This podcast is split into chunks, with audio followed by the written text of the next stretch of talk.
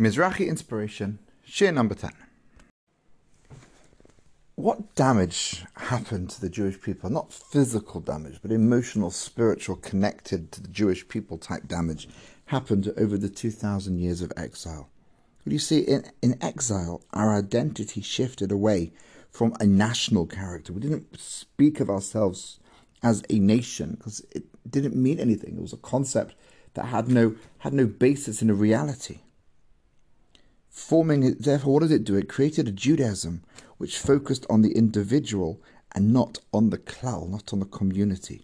To Jews in Galut, in exile, the land of Israel was close to their hearts, but it was a faraway dream. Our homeland, yes. Kadosh, yes. A place to perform even more mitzvot, yes.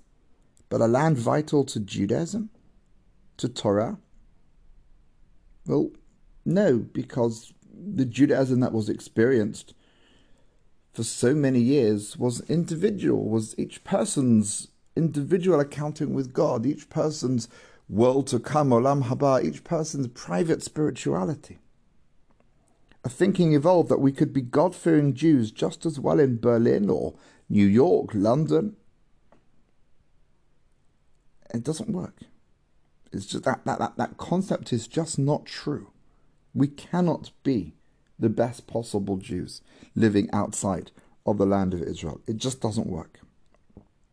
Eretz Israel is not something external to us. It's spiritual. It's spiritually and physically a part of us, integral to our souls.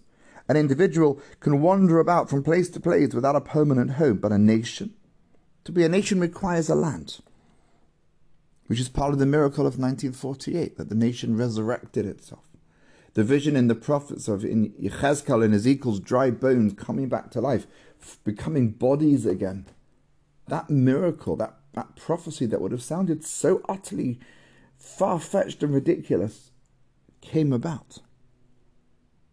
The land of Israel is the land of Klal Yisrael, the community of Israel, the nation of Israel. We have to stop thinking of Torah in very limited ways. Torah is a national constitution embodied in a divinely chosen community and fulfilled in a land chosen by God. A divine community with a real government, a real army, a real economy, and everything else of a real, down to earth, normal national life.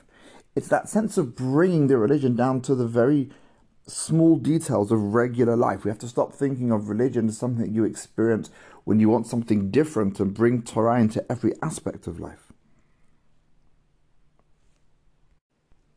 There are two important pasukim that people should know, just know in terms of our, our identity. The first is from the prophet Isaiah, Yeshaya chapter 43, pasuk 21. This nation I have formed for myself, says Hashem.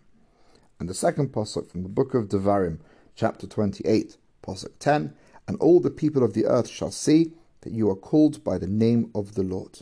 We are a nation created by Hashem to proclaim his name in the world. And just as all other nations belong to a particular land, Hashem's nation belongs to a particular land.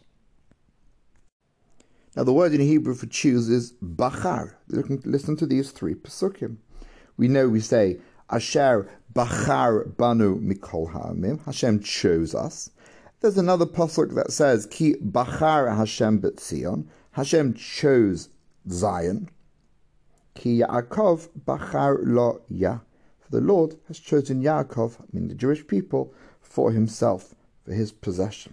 The divinely chosen nature of our nation and of our land is integral to understanding who we are as the Jewish people